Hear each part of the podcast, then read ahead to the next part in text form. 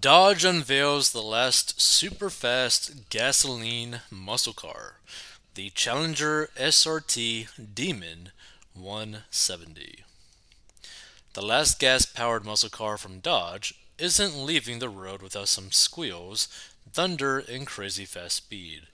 The 2023 Challenger SRT Demon 170 will deliver 1,025 horsepower from its 6.2-liter supercharged V8, and the automaker says it will be the quickest production car made. Well, previously I talked about or commentated on basically Ben Affleck and J-Lo's $64 million mansion, and how they basically burned $4 million by not buying properties. So, if I had an extra $4 million just lying around, I would probably buy this car. Because this car just sounds fun, right?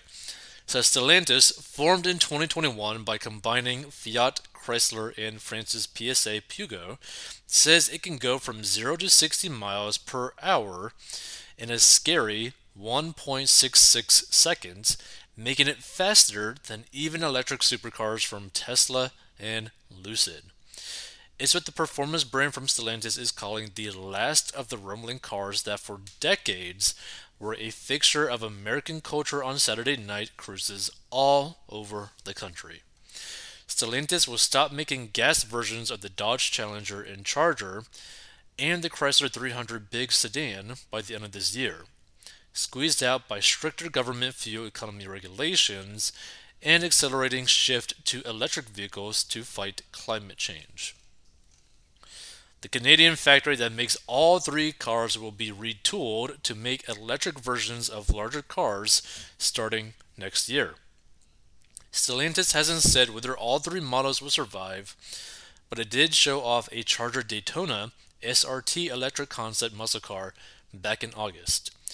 Tim Kuniskis, CEO of the Dodge brand and the unofficial spokesman for America's gas-powered rubber burners, said that while he'll miss the traditional muscle, he's excited about making electric performance vehicles.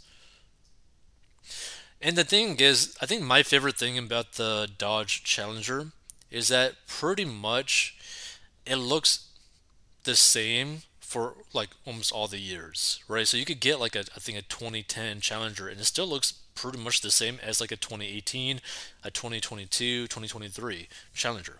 Like a slight difference, but it about looks the same, which is pretty nice. Pretty old school. It's the end of an era for sure, he said Monday.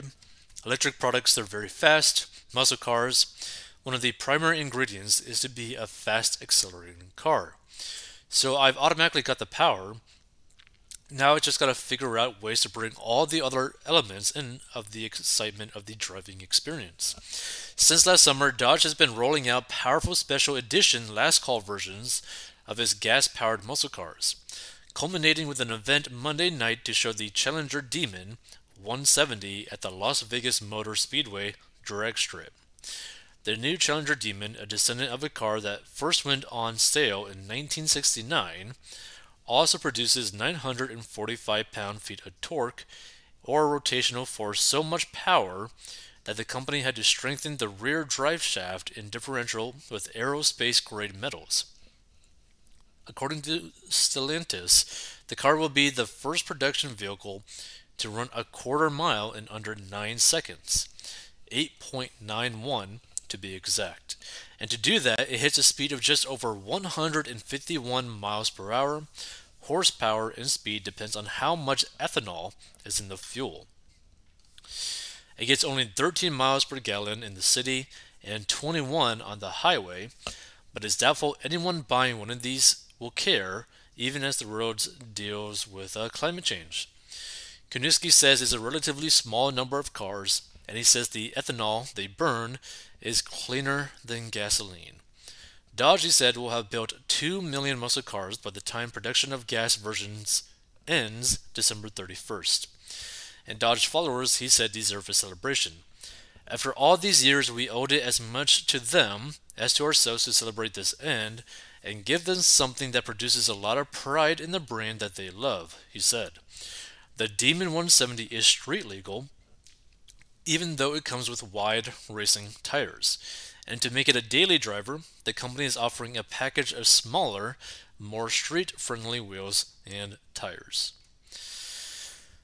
At a devilish $96,666, the car comes standard with only a driver's seat and a basic radio, which just sounds like a dream. It has air conditioning, and the front passenger and back seats are optional for $1 each. The thing is, right, say I had the $4 million, like I mentioned, to just burn, right? I would want to have this car without the passenger seat, without the back seats. I would want it purely just for the fun of driving it. Like this seems like it would be a super fun car to have. But man, that's a lot of horsepower on like street roads. One bad rain and you gun it, you might as well just like get life insurance if you were to buy this car, pretty much. So you can also get leather, a sunroof, and a better sound system. Stellantis will make only up to 3,300 of them, and Kuniskis isn't sure if they'll hit that number due to potential part shortages in a limited production time. If previous limited edition models are any indication, the Demon 170 should become an instant classic collector's car, Kuniskis said. If you look at some of the cars that we've had in our past, it's pretty easy to tell which ones people want to collect, he said. A lot of times it's the lower sales volume, extreme samples, whether it's extreme looks or extreme performance. Well, this one happens to have both.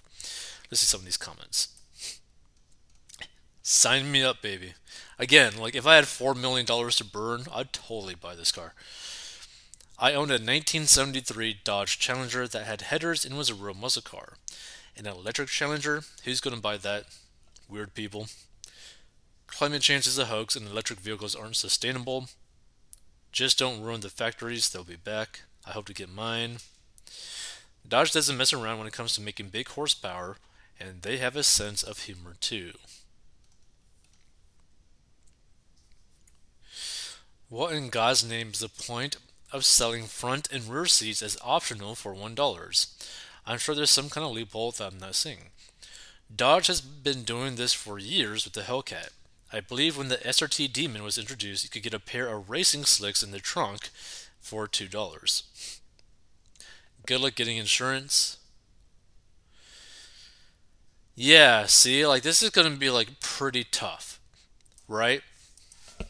Because like, if you got even like a blemish on your driving record, your insurance premium on this car would be so disgustingly expensive, which funny enough, your insurance would probably be more expensive for a car like this compared to like a brand new Lamborghini Huracan, which is crazy to me, right? So just something to think about, but it'd be so fun to have a car like this.